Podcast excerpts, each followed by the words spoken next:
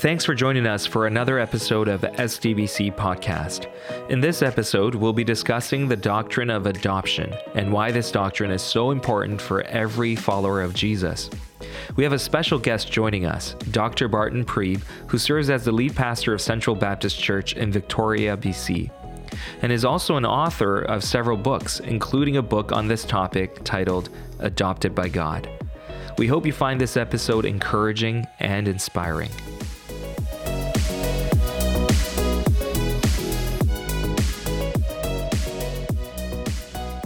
Well, hello, everyone, and thank you for listening in to another episode of our SDBC podcast.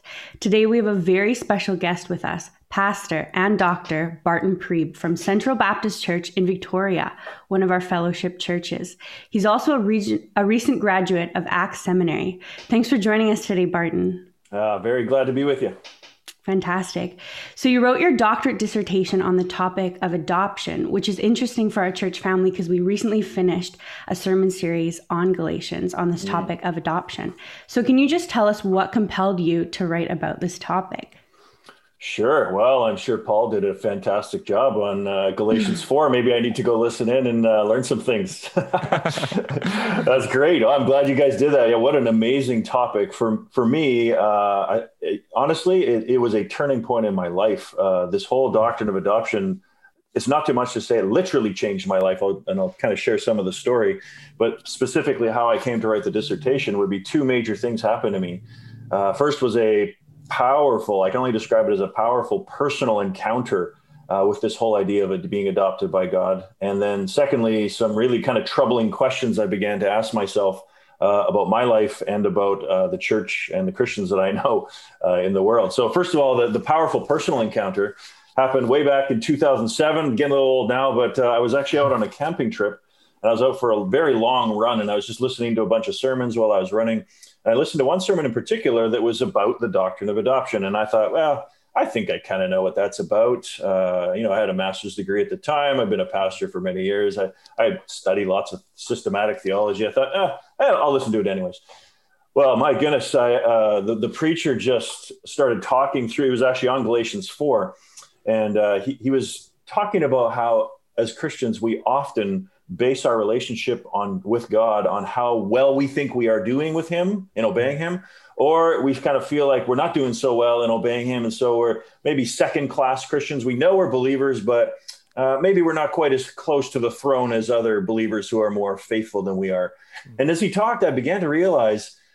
I think I live with a bit of an underlying insecurity about what God really thinks of me. And I probably never say that to other people, but deep down, you know, just a little bit of an underlying insecurity. And so what he went on to show in Galatians 4 is that the doctrine of adoption has the power to release believers from this insecurity because it declares that God has not only freed us from slavery, he's granted us complete full status as his own sons and daughters. So it follows then, here's the basic heart of it all, that God's love and favor for us are not based at all on what we do or on what we fail to do, but on our new identity as his cherished sons and daughters. Yeah. That's kind of the same thing that justification says. You know, I think we've all kind of heard that before, but that family imagery, mm-hmm. just there's a such a sweetness to that. There's such a joy to that when you realize I was outside the family and now I don't, I'm not just in the family. I am one of his royal sons. You are one yeah. of his royal daughters. Not only that, he's he's made you an heir along with Jesus Christ, his eldest son, if you want to put it that way, as Romans 8 talks about. I get to share in the inheritance of the eldest son. So I get absolutely everything. So what happened to me as I was listening to this sermon, I, I was just overcome. Maybe it was just me on that day and God meeting, meeting me. Yeah. But I was so overcome with God's personal and particular love for me. I literally stopped running. I'm in the middle of the campground, mm-hmm. tears of joy streaming down my face. I don't remember if I lifted my hands in praise, but I was like speaking out loud, like just thank you, Lord, and just absolutely overcome. And those insecurities that I had about God's true love and acceptance for me just melted away uh, before this idea that I am part of His family and loved as uh, one of His sons. So that was the personal encounter. So when that happened, what that happened to me is I thought, man, I got to learn more about this. There, there. I, I thought I knew what adoption was, and I realized I didn't. Uh, so I became obsessed with learning about this great doctrine. But that's when some things began to trouble me. Uh, alongside that newfound joy, I began to realize or ask myself the question why do I know so little about adoption? Hmm. Uh, I mean, been a pastor for years. I grew up as a pastor's kid. I read systematic theology books for fun, which is weird. uh, I have a, I've been a pastor forever. I could talk forever about, say, justification. Talk forever about justification and the whole history of it, debates on it, whatever. But somehow I had largely overlooked adoption. So I was asking myself, mm. why was that the case? So after that camping trip experience, I wanted to learn everything I could on adoption. But much to my disappointment and frustration, I could find very little written on the subject. There's mm-hmm. often chapters within larger books, like J.I. Packer has a great chapter in Knowing God. Uh, there's some books on what it means to be a child of God. But I actually could not find one book that just would take this idea of adoption in the Bible. What, what does it mean? How does it impact our lives? And just one book that talked about that. I could not find such a thing. Hmm. Uh, later on, just to jump fast forward a little bit, in, in my doctoral work, I, I did a whole history of uh, what's been written and said about this. And I realized that it has been a greatly neglected subject in the history of the Christian church. Not only has it been neglected, it's been overshadowed, is probably the best word, overshadowed by other great parts of our salvation, like justification or what we call regeneration, that you must be born again. Yeah. Hmm. Uh, so, uh, no, we shouldn't downplay any of those things. Those are really important. Yeah but it somehow got overshadowed by all those things. Uh, so I even did some work on the, the creeds of history, the statements of faith uh, amongst evangelicals in Canada. Mm. So even just we're part of Fellowship Pacific, love Fellowship Pacific. But if you look at our statement of faith, yeah, there is literally nothing in our statement of faith that uses family imagery except to refer to God as Father one time. Yeah. There's nothing in there about being the children of God, the sons yeah. and daughters, Christians as brothers and sisters, the church yeah. as the family of God, being heirs of God. There's literally nothing in it uh, about that kind of familial imagery, is what we would call that, right? Yeah. Uh, so I thought, my goodness, uh, we're so strong on justification and on God's sovereignty and on being born again. Those are our historical evangelical distinctives, but nothing. And, and it's largely the case for other evangelicals as well. So first I asked myself, why do I know so little about it? And realize it's been neglected. And the second troubling question was, are other believers missing out on the mm-hmm. life transforming effects that this doctrine of adoption can bring to them? If I've been so changed by it, but it's been neglected, then are there are other people missing out on this? And so yeah. Uh, we can talk about what kind of what those things look like. But what basically what led me to do the dissertation was I want to do some digging into what this is. What is this whole idea of adoption? Where is it talked about in the Bible? Mm-hmm. And then what if I could find a way to teach a group of Christians this, whatever it is that I'm going to discover and see how it might impact their lives. And so basically yeah. that's what I did for my dissertation was discovered it's the apostle Paul who talks about adoption. Yeah. And then I did a whole series of sermons uh, on adoption and measured the effect uh, that it had in people's lives. Mm. So that's kind of what led me to do the dissertation. Yeah, well, that's fantastic because I, mm. I I totally I see a pattern usually of um, good preachers, teachers. You know, you guys just don't go into a room and lock yourself up and then you know work. You know, it's like it's not like a brain exercise only, right? Mm. Even though it takes a lot of intellect and and studying and research, like you said, a lot of it is a personal encounter with how God reveals mm-hmm. himself to you, right? And I love how on a camping trip, this dissertation started basically on a camping trip mm-hmm. and and you know, you're praising God, you have this moment of great encounter with the amazing God and I love that. And you know, I, I was just as we were as you were describing that, I was reminded of a song that I've been recently listening to a lot. It's by Phil Wickham and it's called House of the Lord. Hmm it's like a super joyful upbeat type of song and the bridge part of it the song all of a sudden kind of slows down and then it goes into this awesome um, awesome uh, adoration of what god's done for us and he talks about we were the beggars now we're royalty mm. we were the prisoners now we're running free um, nice. and that's i was like man that's galatians right there right and that's romans right mm-hmm. there and you said um, you know we preached through galatians and I've been emphasizing family a lot too, like mm. brothers, mm. sisters, adopted sons, daughters, royalty, princes, and princesses. I like to call our church family that. Do you realize if you are sons and daughters of the king, that makes you automatically princesses and princes in the kingdom of God? And I love how uh, our chat window and our live stream window, um, it's responding with every time now, good morning, church family Good morning, brothers and sisters. Yeah. Good morning, family. Um, what the family word. I know what yeah. a difference it makes. And what you're right about the insecurity part. I think we'd be lying in our Christian journey if we said we didn't have those moments from time yeah. to time of, am I not good enough? Am I really worthy of God's sacrifice? Yeah. But then you're right. when when you have a child, if you have a child, you know that the unconditional nature of your love it has nothing to do with whether you've earned it or not. I, I always tell my son that. My son's four and a half and I make it a point to tell him all the time, do you know why I love you? And he knows now. So he's like, I know why you love me. You tell me every day. It's because I'm your son. Right. Because he yeah, used to ask me, um, do you still love me when, when he makes a mistake? And I said, of course I do. Because my yeah. reason for loving you is because you're my son and nothing else. Yeah. Um, I, I'm with you, bro. I, I wish so many of us, the rest of the world would know that message and believe in it. Uh, Just put it one other way too. Like we often, as Christians, emphasize what Jesus saves us from. Mm. So he saves us from sin, from judgment, from death, from condemnation, from the wrath of God, from hell, uh, and that's really important. That's really, really good yes. news. Uh, but the good news is not just that G- uh, God saves us from those awful things, but also that He saves us to something. Yes, mm. and what He saves us to is adoption in His family.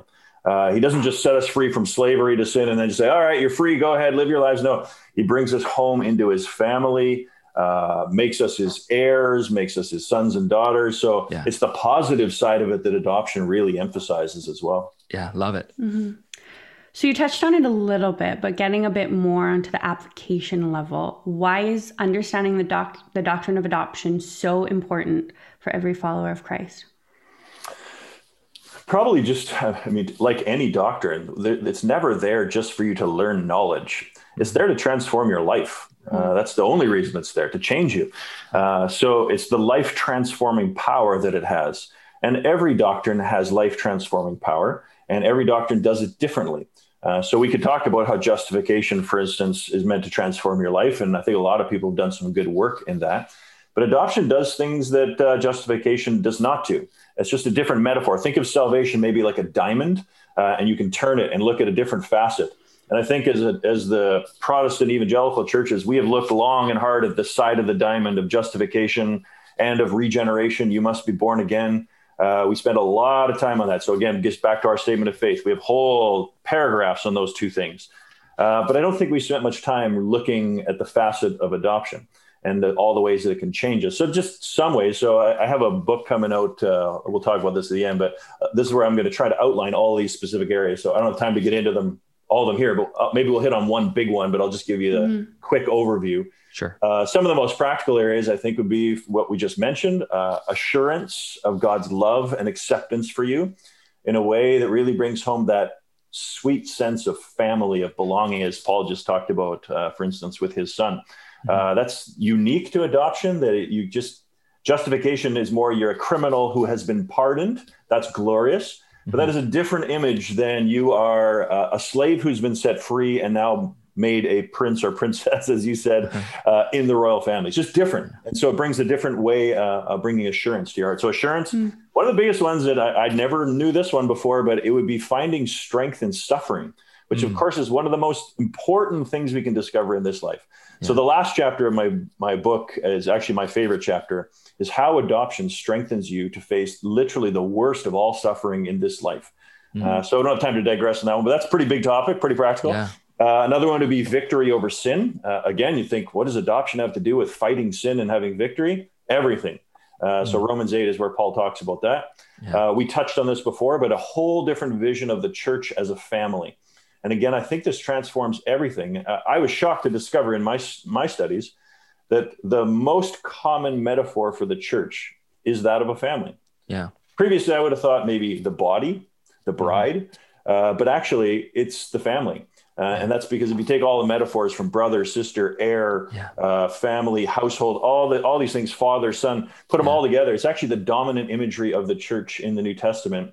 And where that becomes very practical for the Apostle Paul, and get and this is where we hit the rubber hits the road for us, issues like racism, mm. sexism, mm. loneliness in the in the world and in the church. If we are functioning as the family because we've got we've grasped our adoption, it it makes this new community where things like racism, sexism, and loneliness, those wounds begin to be healed. Yes. You can't get much more practical than that.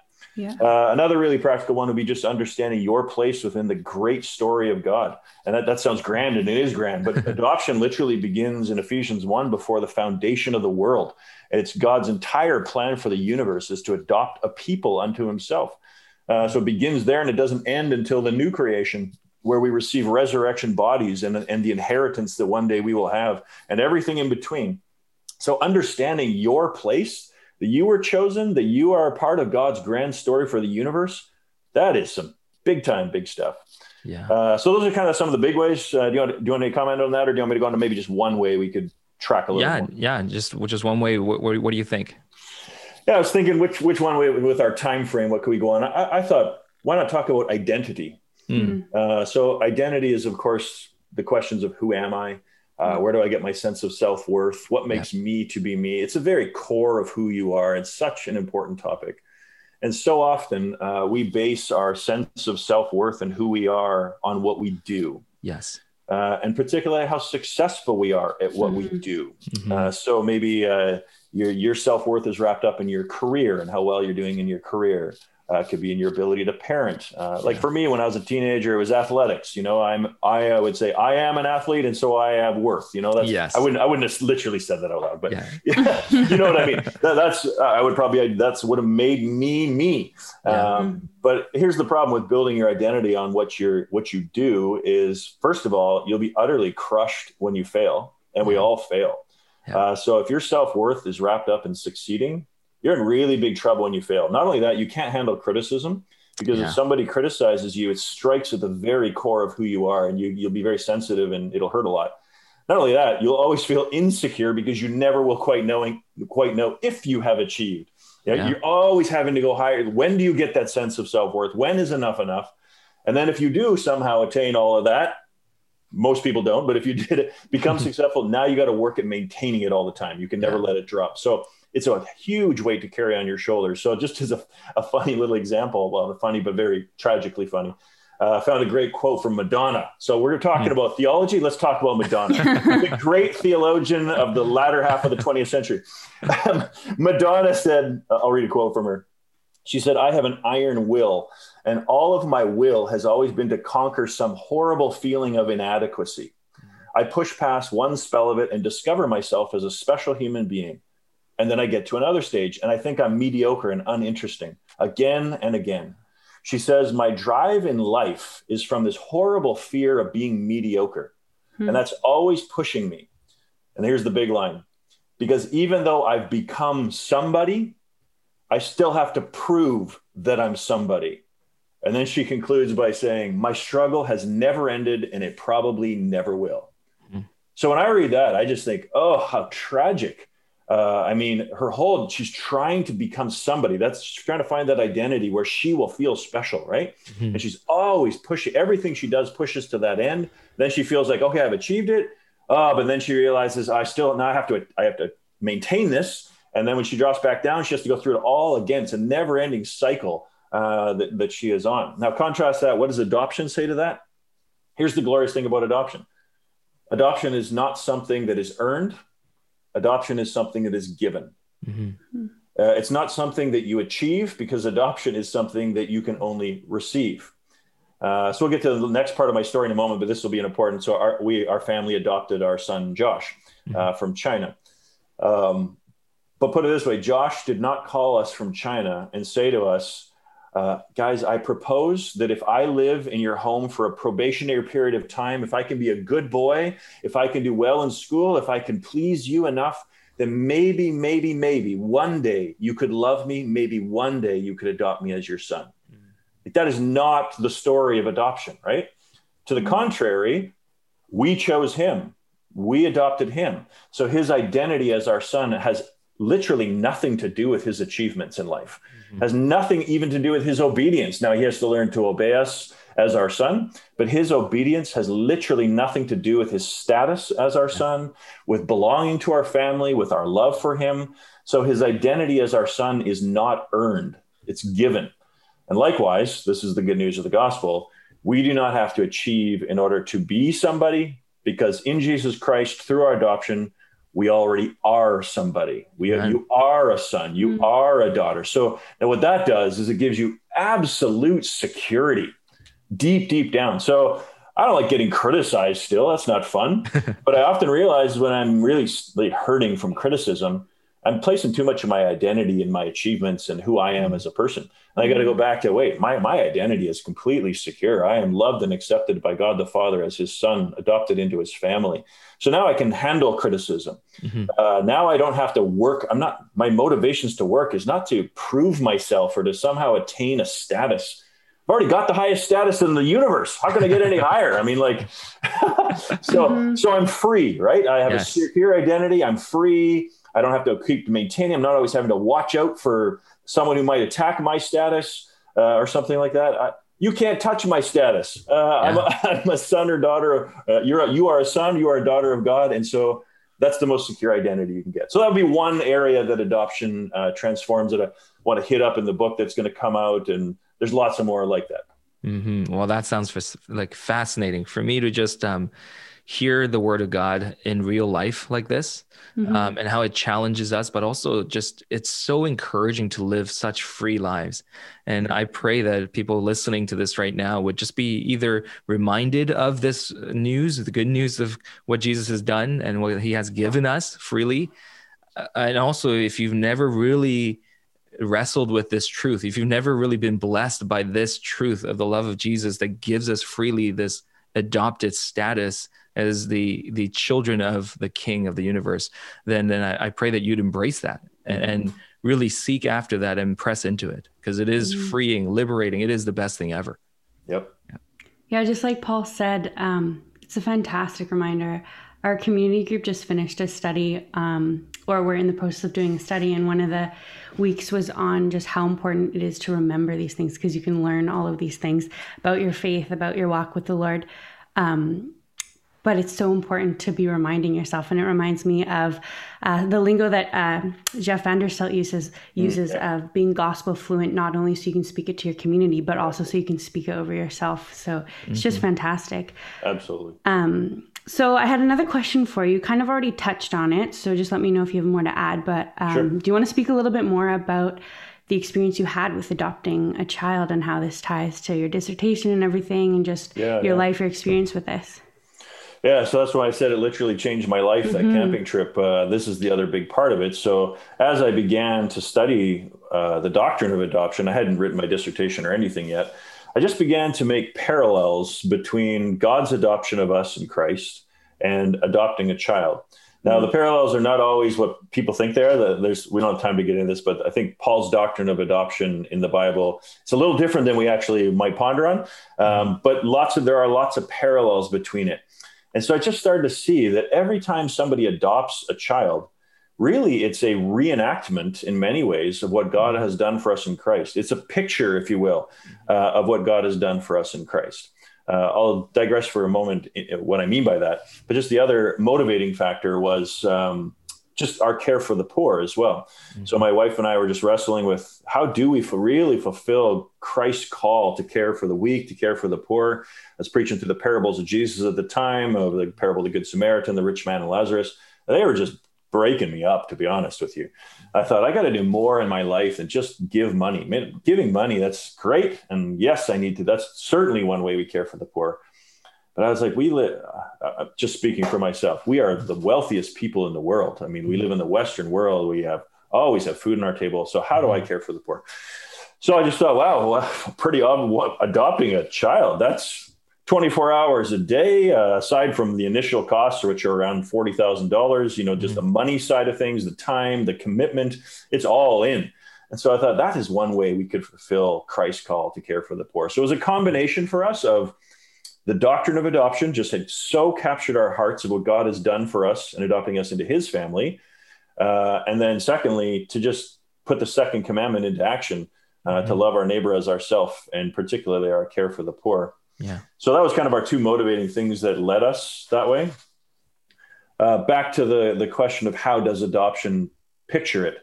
Uh, how much time do we have? So, because I don't want to go on too long. Don't worry, you got you got all the time you Oh, need. down, okay. this this could be a whole podcast in and of itself.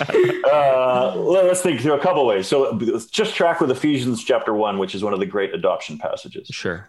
Uh, first of all, our adoption with God was planned. It was not God's second best plan. It's not like God created the universe and everything fell apart. And he's like, oh, now I got to adopt them back. That, that was not the plan. Ephesians 1 says, before the foundation of the world, he chose us in Christ uh, to, be, to adoption as sons, to adoption as daughters. So, really, what Ephesians 1 is saying is adoption is God's plan A for the universe. Mm. Like he, when God wanted to make a universe, he wanted to make a universe that would show his grace. And his plan to show his grace was to adopt a people who he would buy at great cost to himself through the death of his son. And he would bring them into his family so that at the end of the universe, uh, and when all things come together, as Ephesians 1 says, uh, it will be all to the praise of his glorious grace. Uh, so basically, at the end of history, when all is said and done and the curtain closes, uh, we will all stand in thunderous standing ovation uh, to God's grace. Just go, wow, look at his grace. So that's the point of why God created the universe. And adoption is at the very heart of why God created the universe. So that's plan A. So then you think, well, adoption for us is often, when we're talking about adopting children, it's often a plan B. Mhm. Uh, typically, couples, for instance, would go into getting married, and if they could not have biological children, they'd say, "All right, well, plan. We'll go to Plan B of adoption." What I suddenly realize is adoption with God is Plan A for the universe, not Plan B, and adoption may very well be Plan A for how God wants to build your family here on Earth as well. Mhm. So I'm trying. One of our goals in life is to try to help people to redeem their idea of family. That yes, biological children that's the normal way of going about things sure. But it very well may be that adoption adopting a child is actually god's plan a for your family. Mhm. uh, so that, that's a very different way of thinking of adoption. So Yeah. adoption was planned and my wife and i planned uh, to then go and adopt. So that's one parallel. The next parallel would be that adoption in both cases god and us is always arises out of a terrible situation so with us, with God, we were slaves to sin. We were not just orphans. This is a mistake that we often make when we think of the doctrine of adoption. Yeah. We, we actually weren't just orphans. We were way worse than orphans. We were slaves. Um, but it's not like God looked down at humanity and is like, well, what a well-behaved people. I think I'll adopt some of them. They've, they've earned it. That's not the picture that we were slaves to sin and we were willing slaves to sin. Yeah. And of course, when we think about children of the world, 140 million orphans in the world today, all in a terrible situation. Uh, like our son Josh, uh, we'll let him tell his own story one day if he chooses to. Mhm. But it's not a good story, and you make all the guesses you want in the world. No, no adoption story begins nicely. They all arise out of terrible situations. Like a family we knew uh, who adopted a First Nations girl, and I, maybe at the time she was maybe ten or something. Mhm. She had been through 59 foster homes before being adopted. Wow. You just go, wow. Every adoption story begins in a terrible situation. So Mhm. our ours with God, the children of the world, they begin in terrible situation. That's an, that's another parable. Uh, then the next thing probably would be to say that uh, God's adoption of us and adopting children is always a one-sided act of just sheer grace. So we didn't earn our adoption with God. It was a one-sided act of God's grace in adopting us. Same with us when we adopt children. Uh, it's, again, it's not like we were, my wife and I were sitting around our house and Josh called us up from China and said, Hey, uh, really, well, I got a proposal for you and I'm a well-behaved, cute little boy. Would you consider taking me as your child? No, we initiated the process. We did not wait for Josh to act because he could not act, which you see the gospel connection there. We could Yes. not act. Uh, so we acted. Uh, what he could not do for himself, we did for him.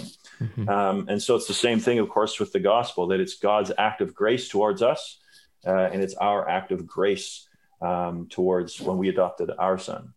Then maybe Yeah. the final one, we could track some more, but just one final parallel as a picture uh, that adoption always comes at a great cost. Mhm. Uh, so you preached on Galatians 4. So Galatians 4 says that God uh, sent Christ into the world, the great uh, Christmas text. Yeah. Uh, why did he send them into the world? It says to redeem us, that is to buy us out of slavery. But the text doesn't end there. It says to redeem us so that we might receive adoption as sons. So the end goal of redemption is adoption. Uh, but redemption came at a high, high price. So Ephesians Yes. 1 emphasizes that it was the blood of Christ through which we were redeemed. So it cost God uh, I don't know if we're going to use the word everything. Cost it cost God a lot uh, in order to adopt us into His family. Cost us cost Him the death of His own beloved Son. Yeah. And then the parallel for us being adoption always comes at a great cost when you adopt children as well. There's the financial, uh, you know, if it's an international adoption, you're looking at thirty to forty thousand uh, dollars. Your time, uh, the stress that comes. Children who uh, are orphans often come. Uh, uh, that it's like raising any other child, but they come with many extra things. Mm-hmm. typically, there's a lot of trauma associated with the first few years of their life, mm-hmm. or if they're even older, there's tr- there can be tremendous amounts of trauma mm-hmm. uh, involved. And so uh, taking on uh, a child through adoption means taking on all the costs that come with that. Uh, mm-hmm. so even for us, because of special needs, uh, we had to pay thousands of extra dollars in educational costs uh, to help our son with some of his reading and things outside mm-hmm. of school. it's just all the cost that it comes with adoption. Um, so yeah, we could go there. Other ones, one of the biggest ones we could talk. Let's do one more, can we? Yes. Sorry, I'm go about, for it. no, no, no. It's great. no, this is great. the last one would be that uh, they they they come the whole idea of being an heir. Yes. Uh, so that this is one of the great ideas of the Apostle Paul's doctrine of adoption, is we are made heirs and fellow heirs with Christ, or joint heirs with Christ. So we have an inheritance coming to us as believers, which Paul says cannot even be compared with the present sufferings of this world. Uh, so, in other words, you can't even put them on a scales. Uh, this, the sufferings of this world, as horrible as they may be, call let, name them, show how bad they are. Everything at the end of the day, the inheritance that is coming to the children of God is so great you cannot yes. even compare them. Yes. And then just the parallel for us is just way smaller level. But like our son Josh, I remember we, my wife and I were going on a trip to Ecuador a few years ago, and before we went on the trip, she said to me, have you made sure that Josh's name is in our will? Uh, mm. in case we we die. So we yeah. oh sorry, we have three biological children as well. Yeah. Uh, so we had three biological, and then we adopted our son Josh. And so I said to her, "No, we don't need to put his name in the will." And uh, she said, "Oh, what? Why not? What if we die? I mean, what if what if then he's left out?" And I said, "No, because our will. Uh, I specifically had our lawyers do this when we first uh, drew it up, so we didn't have to do mm-hmm. endless revisions. We it says." that are you know give give monies to various whatever things and then and there's a, a, clause in it that says our estate will be divided up equally among our children mm-hmm. so in legal terms now the question is who are barton and heather priebe's children mm-hmm. my wife heather uh, so legally now you got to answer that question well my children can prove they are my my biological children can prove they are my children through their birth certificates mm-hmm. uh, but our son josh cannot do that he does not have a birth certificate uh, coming into our family. But he most certainly does have other certificates. He has official, legal uh, certificates that show he is adopted into our family, has full status as our son. And so, if some lawyer started to give him trouble and say, You don't get your share of the estate, Josh would just hold up his adoption certificate and just say, Be gone, lawyer. uh, I am a child in this family, and therefore I am entitled to my full share of the estate. Now, Paul, we're pastors, so the share of the estate here in this world is is not so it's, great. It's abundant. it's it's not going to be the largest estate, but hey, the, the, the principle remains, right? And so yeah. that's what we are because we are in Christ. Yes, uh, we are heirs, and we will receive the inheritance. Which, if we had time now, this is why I said the last chapter in my book is my favorite because I go into what this inheritance is, and it's nothing short of the entire universe uh, yeah. heirs of this world, and then the biggest one, heirs of God Himself. Yeah, uh, that we get to inherit God. We get to be with God for all of yeah. eternity. So That's those are just so some good. of the parallels I think between adopting children, oh, yeah, uh, and God's mm-hmm. adoption of us. It really inspired. Yeah, I love hearts. it. That's so good, mm-hmm. Barton, and what you and your family have have done and are continuing to do. I think it's amazing, and obviously your your family is beautiful. Um, one of the things um, I'm reminded of when I speak or even think about adoption. But as I was preaching through it in Galatians, I, w- I kept going back to this image in um, in the Old Testament with King David, right? When he becomes king, and then mm. there's his best friend's son, Mephibosheth. Yeah, Mephibosheth. yeah. some of the staff in our in our church call him Mephibi. That's probably a better way. version. It's a little shorter. yeah, but Mephibosheth deserves maybe um, banishment because he could be a potential threat to David's throne. Yeah. He's a rival dynasty's um, child. Mm-hmm. Um, any other um, normal king of his time would just banish him, or even if you were a little bit crueler than that, you would kill him. exactly. That was what he quote unquote deserved according to the royal um, culture at the time. Yeah. And yet David says, no, no, because not because you deserve it, because you've done nothing to earn a seat at this table, yeah. because of my promise to your dad, because of uh, my relationship with him. Based on that, I will I, I, I, want you to sit at this table as if you were one of the princes in this kingdom. And that is crazy because, like you said, it's not just that you weren't, you know, you're just a stranger. You were an enemy, basically. Mm. If anyone deserves a seat, you're the last one in line. Yeah. Um, but David says, No, you will. And that reminds me of God and what he's done because of Jesus, because of what he's done, because of God's um, intimate and loving and perfect relationship with his son. And because of Christ's work on the cross and resurrection in the empty tomb, we get to sit at the table as like you said i love that imagery of your son josh being able to say be gone lawyer i am a child in this family and we can do that too and and what a beautiful picture i i. I agree with you barton we need to talk about adoption we need to mm. think about adoption we need to let it permeate our faith our life and everything that we do and say because mm-hmm. i think mm-hmm. it'll transform how we live so yeah. fantastic. I know our listeners will be inspired by this, Barton. I know people will want to uh, dig a little bit deeper into this topic. Like you said, it's frustrating not being able to find um, material on, okay, I want to learn more about this. This is super encouraging and inspiring. Um, you talked about a book that's coming out. It's not the dissertation that you wrote, it's something that you wrote for the Christian, for anyone. Yeah that that's willing to dig deeper into this doctrine of adoption.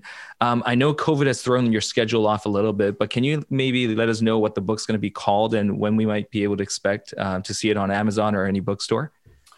Yep. Yeah. Thank you. Uh, the book is called Adopted by God, and uh, probably is going to come out in September. I did want to wait until COVID was over uh, mm-hmm. But so it's a little hard for me to decide. It's basically ready to go. That's coming up to cover design stage right now. Hmm. Um, so it's almost ready. And my goal in the book was really to to write one book that would capture uh, the Apostle Paul's doctrine of adoption, because I, I, would argue that it's only the Apostle Paul who actually really develops the doctrine of adoption. There's great pictures of it, like the one you mentioned yes. earlier with David, but it's the Apostle Paul. So I wanted to have one book. If you want to learn about adoption, you read this book, you will fully understand, not just understand it, you'll see all the life changing implications and they'll be worked out. And so it's got Bible teaching throughout it that hopefully mm-hmm. makes that clear, but it's chocked full with stories and from our own family's adoption, from other people, and just hopefully stuff that'll really make it sing, if you will. Yeah. Uh, make it make make it sweet to your heart. So yeah. I also made an eight week study guide with it, so that groups could go through it in you know kind of home groups, yeah. community groups, whatever. So mm-hmm. hopefully that'll come out in September. Uh, that will be on Amazon. Yeah, there'll be Kindle versions of it and things like that. If somebody really wants to do a deep dive, uh, I'm not gonna. I'll I'll hesitantly recommend this. My dissertation is available at Amazon if you want to pick it up. It is a dissertation. Uh, there'll be parts of it I think that'll be interesting for people to read. Parts of it you would just want to skim by, and then it's mm-hmm. really big, so you could use it as a doorstopper, a, a, nighttime sleep aid. But if you're interested in doing a true deep dive, if it, maybe like two of your listeners are interested that way, uh, it's called Belonging to God's Family. If you just look up my name on Amazon, uh, you can uh, purchase the copy there. Yeah, that's Pastor and Dr. Barton Priebe. Um, I don't like to usually plug any products or anything for through our church, but I am a geek for books and anything that helps us to draw nearer to God, I'm all for it. So mm-hmm. if you want to dig a little bit deeper into the doctrine of adoption, uh, when Barton's book comes out, um, we'll we'll make sure we let our church family know so that we can study it and we can be enriched by it because I, I really trust that it will. And Barton, I pray that this book will not only bless our church family and our people here, but many people all across. I mean, who knows how many people God has um, in his mind and his amazing plan mm. to bless with this book. So I pray that it will. And I pray mm-hmm. that the pandemic won't throw a wrench into your plans. Mm-hmm. thanks yes, so thank much. yeah. Thanks so much for being with us and spending your morning with us, um, recording this for our listeners. Mm-hmm. Um, I, I trust that this will be inspiring as people listen to this. Thanks so much, Barton. Hey, my pleasure. Thanks for having me.